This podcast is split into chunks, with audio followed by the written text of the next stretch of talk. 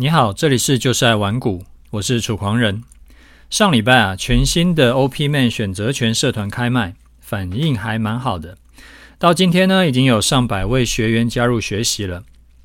有些比较常会被问到的问题啊，我今天来讲一下，也许你你也会想要了解。第一，啊，OPMan 的商品一定要用选择权吗？那会不会风险很大？答案是，OPMan 的策略啊，它都是用风险有限、获利无限的选择权买方来做，它不会去碰呃风险特别高的选择权卖方，所以风险是可控的。另外，为什么一定要用选择权呢？因为选择权啊，才能够只投入几万，在短时间内就翻个几倍到十几倍，所以你就算这一笔单停损了，也不过就会就只是亏个几万呃一万块两万块。这可能只占你本金的一两趴而已，但是只要逮到一波就是大赚。像团长今年二月份，他只用本金十五万赚到三十八万，获利两百五十三趴。七月份呢，呃，团长用本金两万赚超过十二万，获利六百零五趴。去年五月台股崩盘的时候啊，啊，团长用一笔只用十万本金，净赚一百二十七万。获利一千两百七十八趴的单，这个都是其他商品做不到的。好，第二，OPMan 社团呢、是三百六十天会期，那到期以后是不是还能用里面的策略呢？答案是，OPMan 的社团呢、它是包含了课程加上会期，课程是三百六十天内无限看，不用怕看不完。你认真点看呢，就是半个月、一个月内你就一定可以看完的。那会期呢，是团长几乎每天都会在盘后啊，用今天大盘的行情对照课程内容来帮你复盘。你可以每天用最新的行情去印证学习。那这个服务是维持三百六十天给你。策略就是教你一次，你以后就可以自己用了，不需要绑会期，也不需要绑特定工具，你自己用券商软体看就可以了。所以你加入一次就够。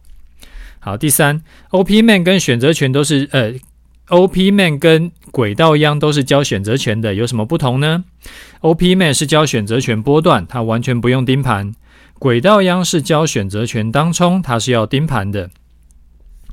第四，OPMan 的策略可以赚好几倍，那出手的频率会很多吗？满足 OPMan 可以大赚波段的机会啊，以过去多年的经验来看，一年只有四到七次。胜率大约是八九成，所以说出手的频率不多。不过你不用担心会错过，你把课程看熟，加上每天盘后团长的大盘解说，你自然就知道什么时候该要出手了。第五，如果胜率有八九成，又每次都可以翻几倍的话，那怎么不直接 all in 做呢？我老实说啊，八九成的胜率加上赚赚几倍，是过去几年的胜率。但是未来怎么样，没有人可以保证。选择权的杠杆高，所以说一定不能 all in，风险太大。所以我还是建议你就用五趴、十趴的资金做就可以了，搭配你原本做的这个投资商品呢，一起来这个配置，一起来做会更安全。那最后啊，这个。社团的原价是三万四千八，现在特别给你一个创社优惠，直接折八千。那九月七号以前加入的话，还享有早鸟优惠，再折两千，只要两万四千八就好。创社优惠只有一次机会，之后就没有这个价格了。那社团介绍呢，我会放在资讯栏，有兴趣的自己把握时间哈。那时间过得很快，不知不觉现在已经九月了嘛。啊，交易对大多数人来说啊，就还是一样，每天都很难做。你记得前阵子五六月的时候，大盘那时候在快速下跌，跌到市市场信心很脆弱。然后呢，国安基金才说要，才说不要救盘，但然后后来又临时又改成说要跳进来救市。国安基金进来啊，对市场信心来说是有一点加持了。然后后来就开始反弹了嘛。我们的波段交易策略也有顺利赚到反弹这一波啊。虽然说反弹了千点，但是其实弹的蛮弱的，因为之前是跌了四五千点嘛。然后弹一弹呢，最近又开始往下跌，那跌又跌的不是很干脆。跌两步弹一步，所以他最近就在走那种对大多数投资人来说是最可怕的盘跌走势，很容易被双八，然后买进去呢就套牢。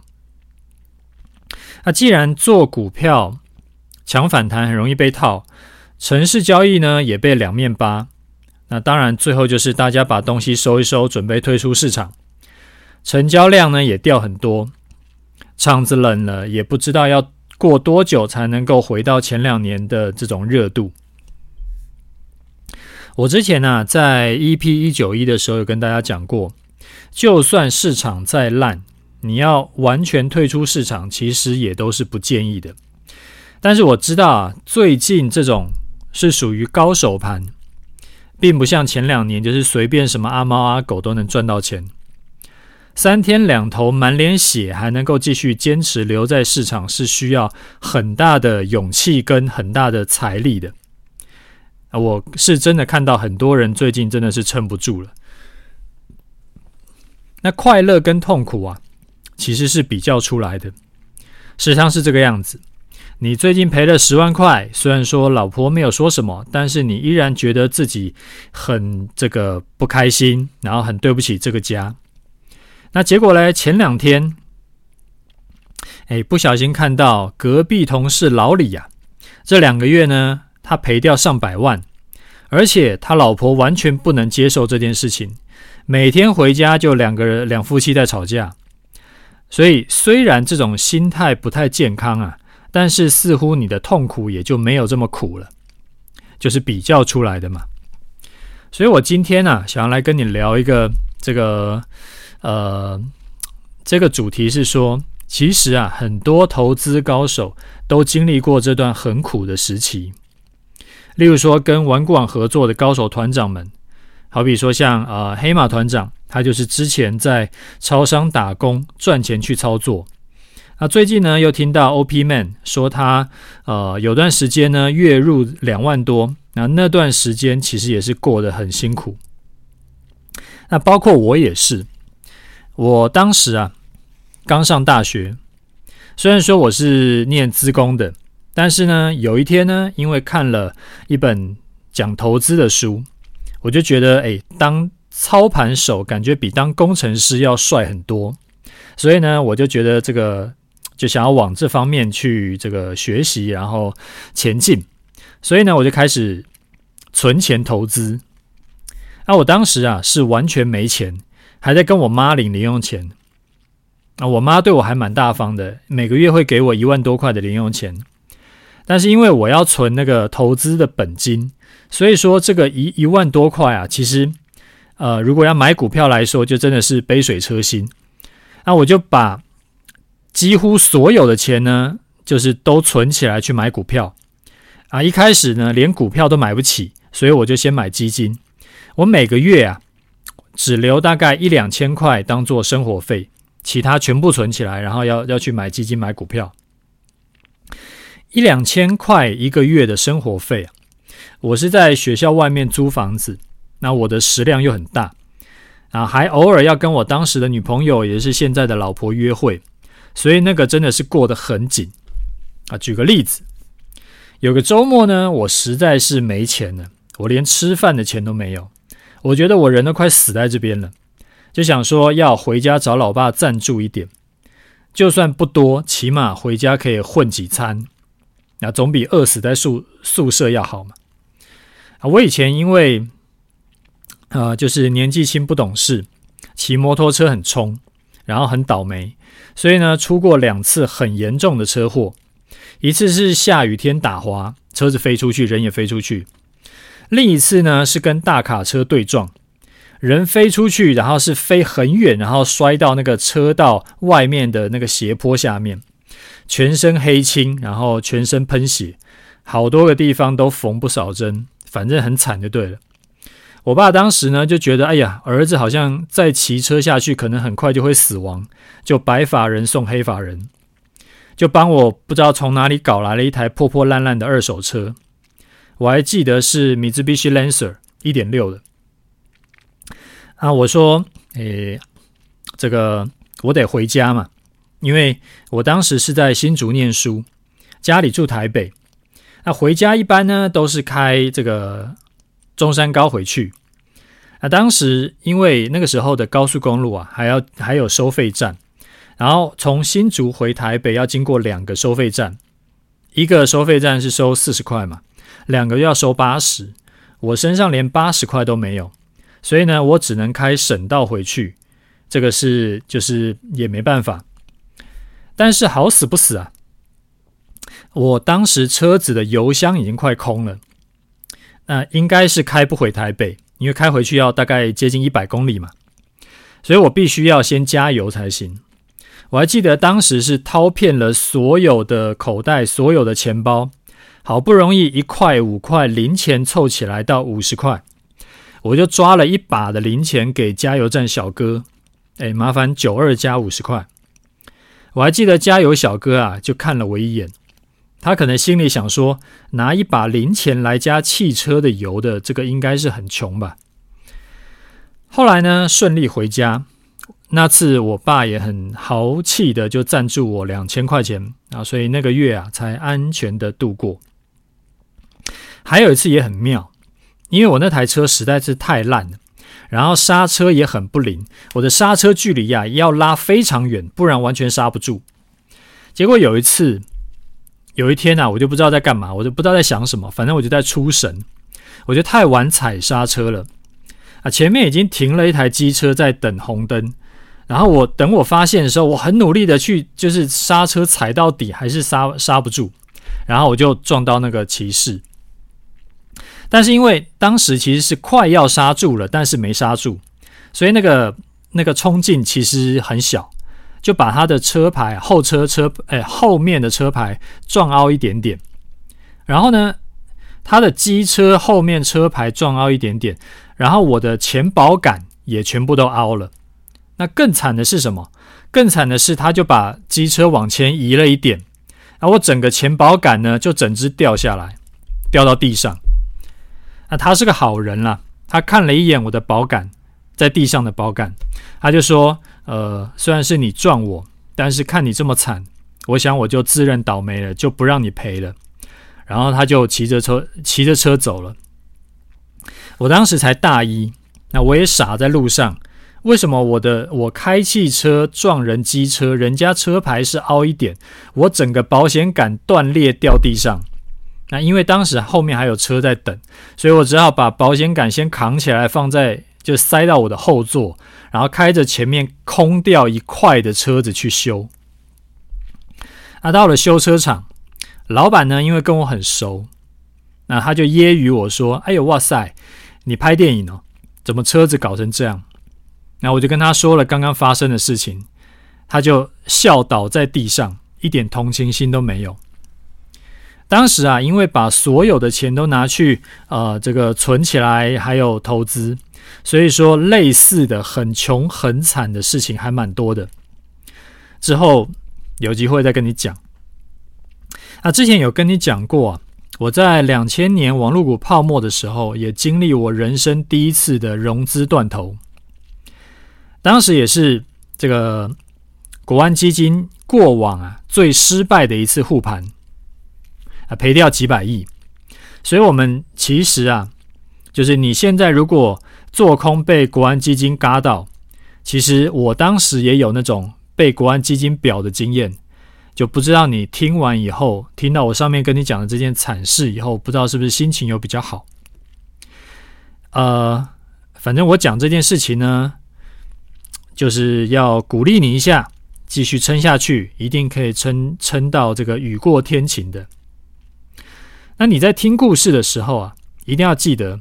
很多投资高手的故事，包括我刚刚在分享的，虽然说过程很惊险、很惊悚，然后最后呢，也真的是有战胜市场大魔王，然后迎娶白富美，但是这个很可能只是幸存者偏差。你不要看说，哎呀，越是过程很辛苦，然后最后能够这个逆转胜，好像感觉比较像拍电影。感觉比较好看，因为这个东西是过程中啊，只要哪个环节运气差了点，我就一定没有办法在这边说话给你听了。就好像杰西·里佛摩，他实力也是很好，但是呢，他就是因为他没有熬过去，所以最后呢，虽然说中间有赚了好几次，但是最后就是自杀，然后破产。所以这个也是我为什么我这个要提醒你啊，你不要让自己有任何任何可能会受重伤的机会。好，再来，很多的投资高手在达到目标以前呢、都经历过你想象不到的这个努力跟这个痛苦。他赔掉好几年不吃不喝也赚不回来的钱，然后反正吃过你想象不到的痛苦。但这个其实都是非常极端的案例。就算我自己是运气好，有撑过去，但是你如果要再让我重选一次这种。一个月只有一两千块能花的这种苦日子啊，我现在铁定是不干的。我要说的是啊，你不用想说一定要跟高手一样，要走那种天堂路，然后才能变成高手，其实没有必要哈。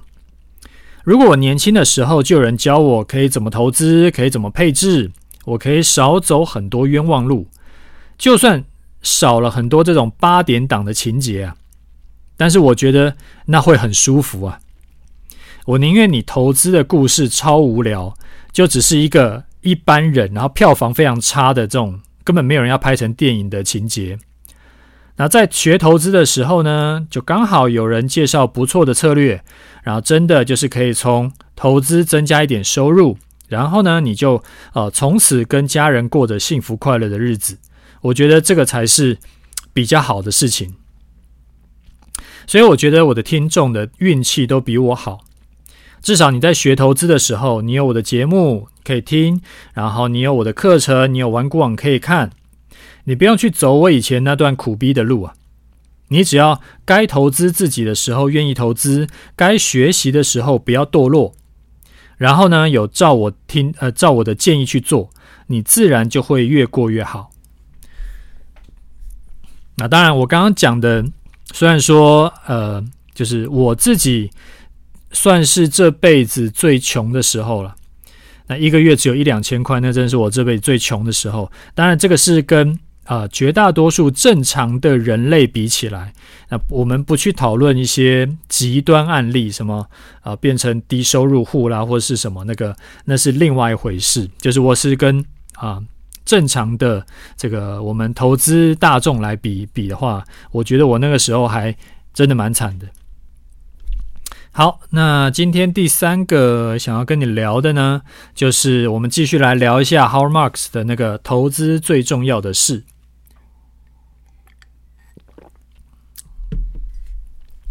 他在书中啊有聊到几种的投资方式，一种是动能交易。就所谓的看技术分析来判断，然后他自己呢是不做这种，就他自己是不做动能交易的。那除了技术分析以外，还有另外两种，一种是价值型的投资，一种是成长型的投资。价值投资啊，就是相信当前的价值是，呃，相信当前的价值是高于当前的价格，然后所以他去买股票啊，即使。这个这档股票的内在价值显示，它未来的增长是很有限的。那成长型投资呢？他相信未来的价值，它会这个迅速增长到足以让它的价格大幅大幅往上走，所以他去买股票，即使当前的价值是低于当前的价格的。什么意思？简单来说啊，就是价值价值型投资。就是说，当你判断这一家公司的内在价值是大于它的价格，大于它的股价了，呃的话，就是净值大于股价，就算它未来不会成长，那也值得买进。成长型投资呢，就是当你相信这家公司未来会持续成长，就算现在本一笔已经喷到天上去了，你还是应该买进。那个 Har Marx 是说啊，他说选择并不在价值型还是在成长型之间，而在现在的价值跟未来的价值之间。哦，这句话就还蛮有道理的。那价值呃成长型投资呢，赌的是未来可能实现，也可能没有办法实现的公司业绩。那价值投资主要是建立在分析公司当前价值的基础之上。价值投资比较无聊啦，也比较没有什么大幅获利空间，因为股价的成长这个想象空间很有限。那本益比很低，它就固定很低。所以必须要花长时间去等这家公司遇到遇到一些倒霉事情，股价大跌的时候再去捡便宜，然后等到它涨回合理股价的时候就把它卖掉。成长型投资的极端案例呢，就是 Nifty Fifty，就是漂亮五十的案例。在美国六七零年代啊，当时银行采用的这个操盘法呢，就是所谓的漂亮五十投资法。那投资的目标，它就是要确保啊、去买进一些长期的，呃，这个赚钱是越赚越多，然后很有前景、最厉害的那些公司。那除了增长率以外，基金经理人呢，他还特别强调这家公司要很有质量，也就是说，它是高几率可以实现增长的预期。当时公认的一个这个好的投资法是说，如果一家公司啊成长足够快，而且呢它是一家好公司，那股价高低是不需要考虑的。就算股价以今天来看，它的本益比是非常高，那过上几年呢，它也会物超所值。于是说，当时的银行的这个投资组合里面，就包括那些每个人都听过的大公司，好比说 IBM 啊，呃，柯达啊。宝丽来啊，还有 Merck 啊，雅芳、可口可乐、惠普啊，摩托罗拉、德州仪器，那这些都是美国的大公司嘛，他们都有一个所谓光明的成长前景。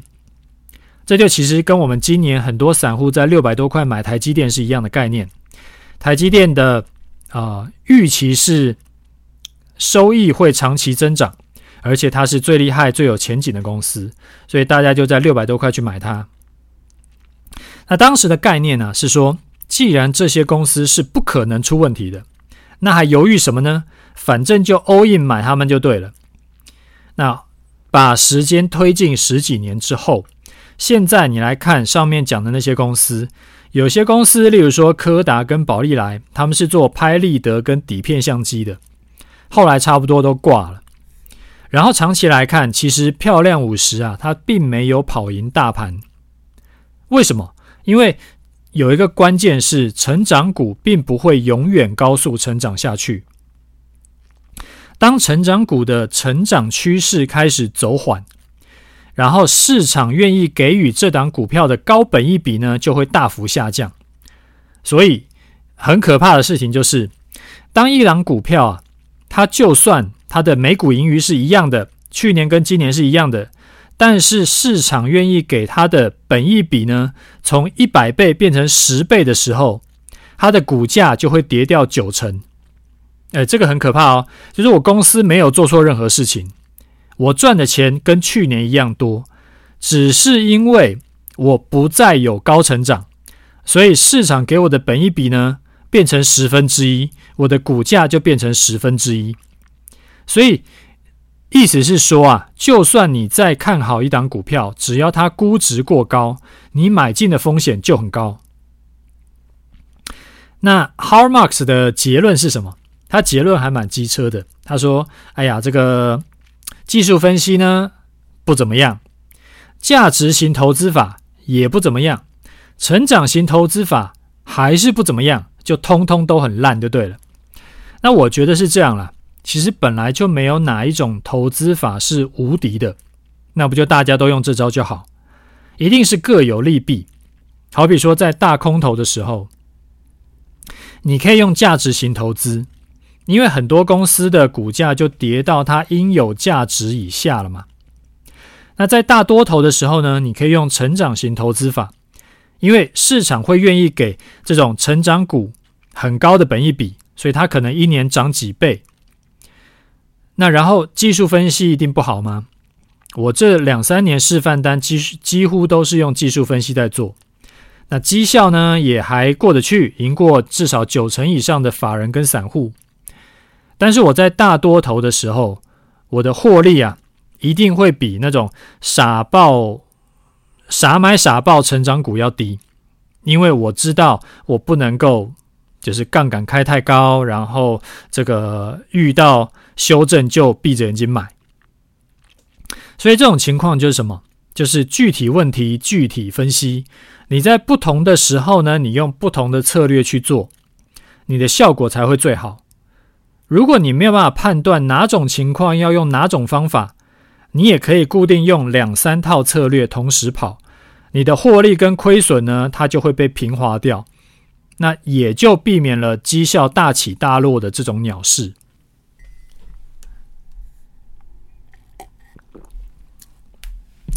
书里啊，还花了很多时间在聊风险这件事情，这个之后有机会我再跟你细说。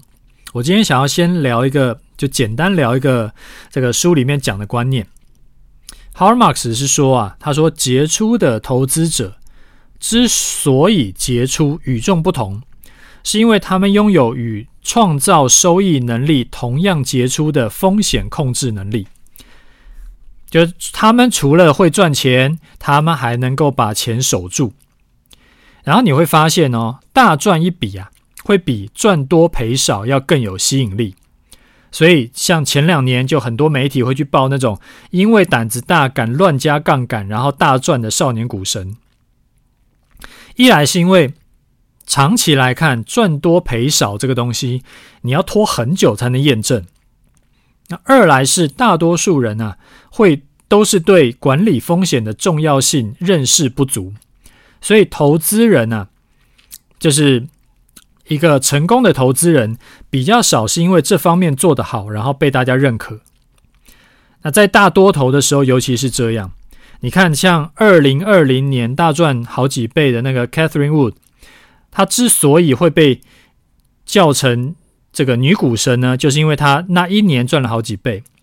她只不过那一年大赚就被捧上天，但是到今年，你看她的基金哦，从高点跌到现在跌了接近百分之八十，跌了接近百分之八十是什么意思？我投入一百万，那会赔掉快八十万。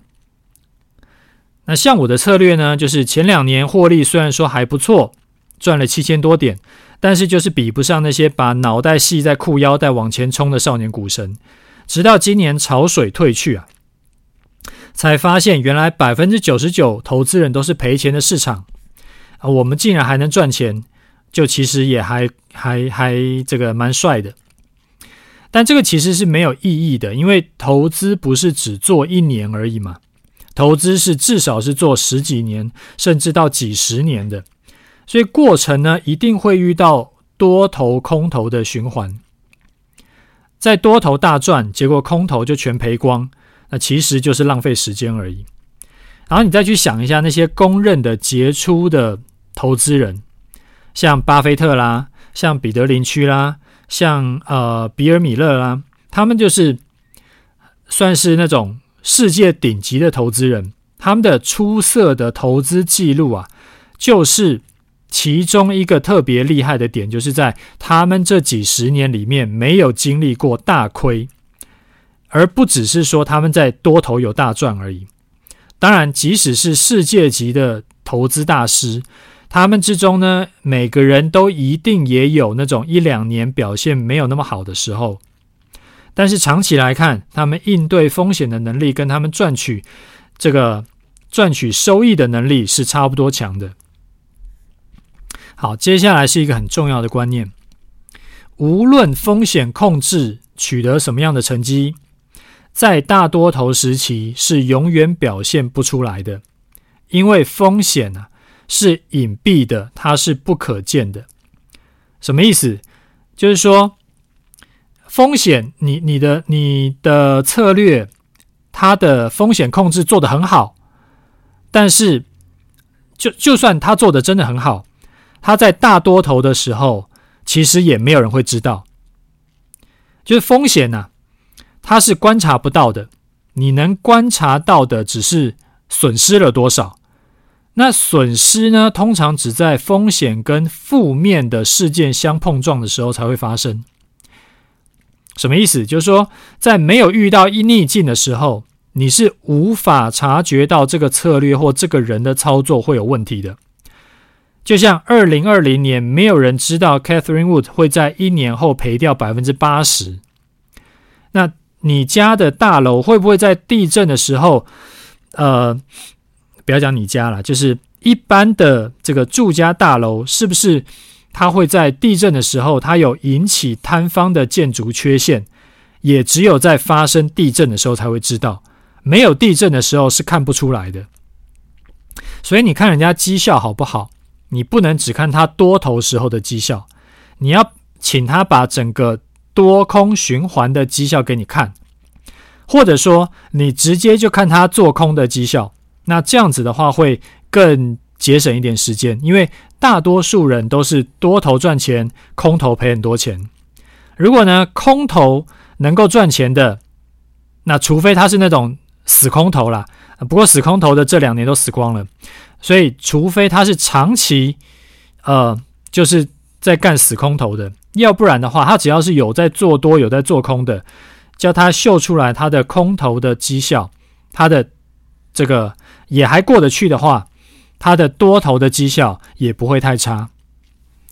好，这个是今天跟你讲的这个几个主题哈。那呃，我们来看一下 Q&A 啊。第一位听众他说：“感谢楚大优质好节目分享，支持楚大整理。”投资观念跟这个操盘技巧的新课新课程，轨道央呃学员呢推推推五星五个推啊，感谢你的五星哈，只是最近比较没时间去弄新课程了，所以之后有空再说。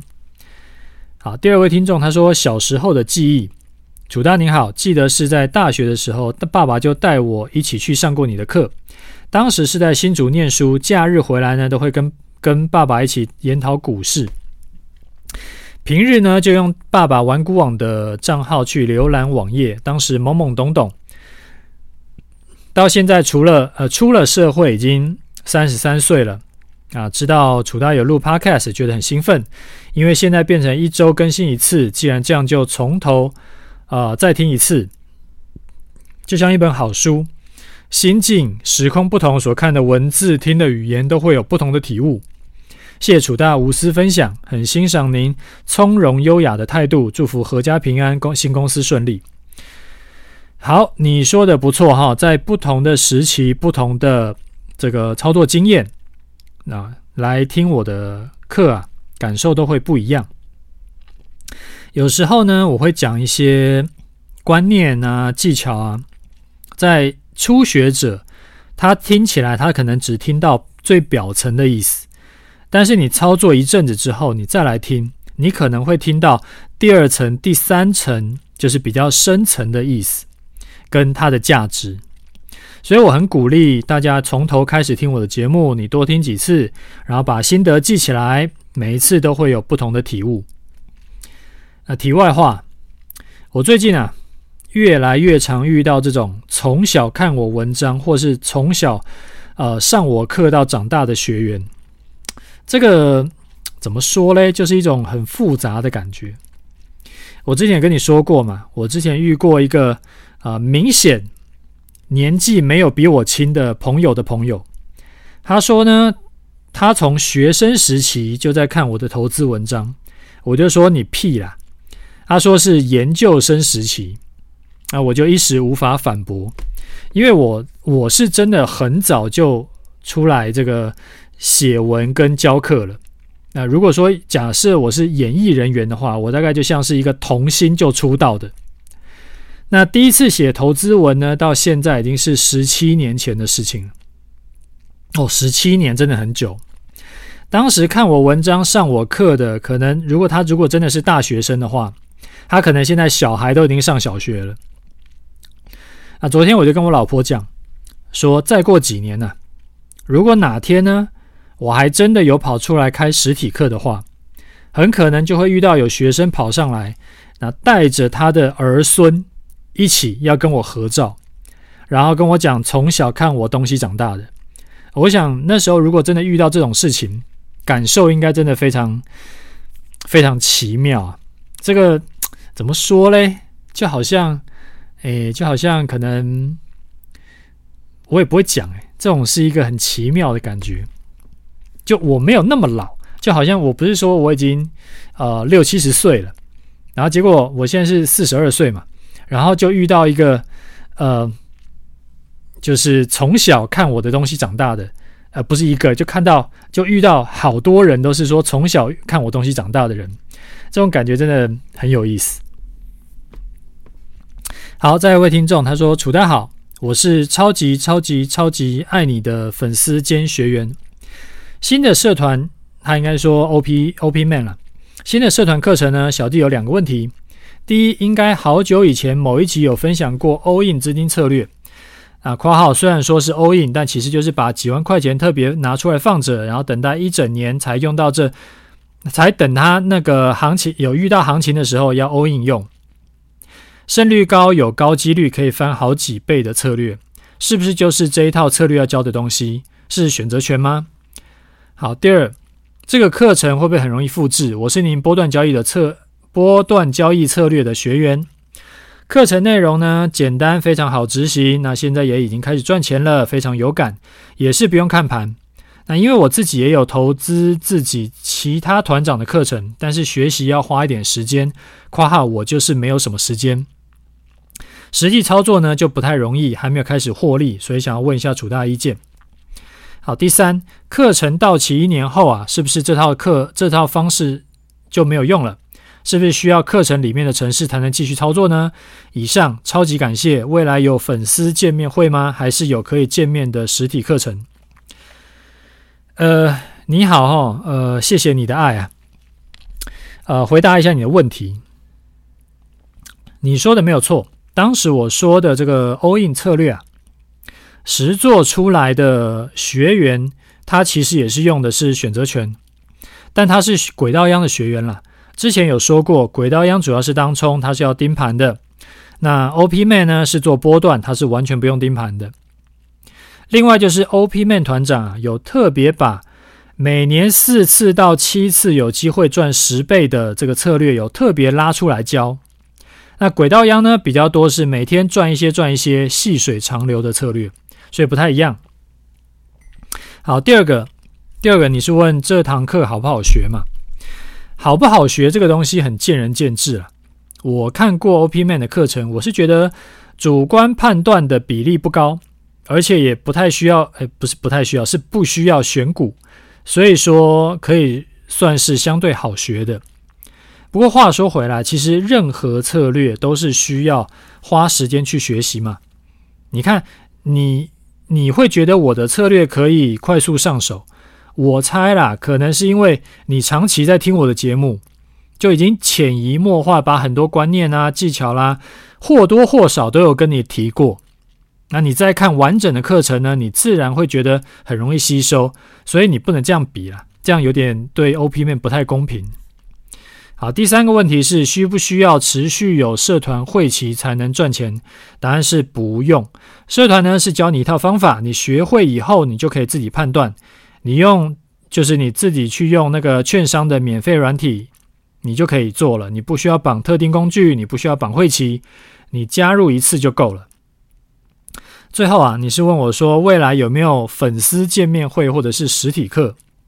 这个我完全没有想到，诶，没有。目前啦是完全没有这个规划啊，我也不保证未来一定有或一定没有，呃，也许明年看看情况再说吧。今年应该是应该是不太会了啦。好，好，最后呢，我们来聊一下盘市哈。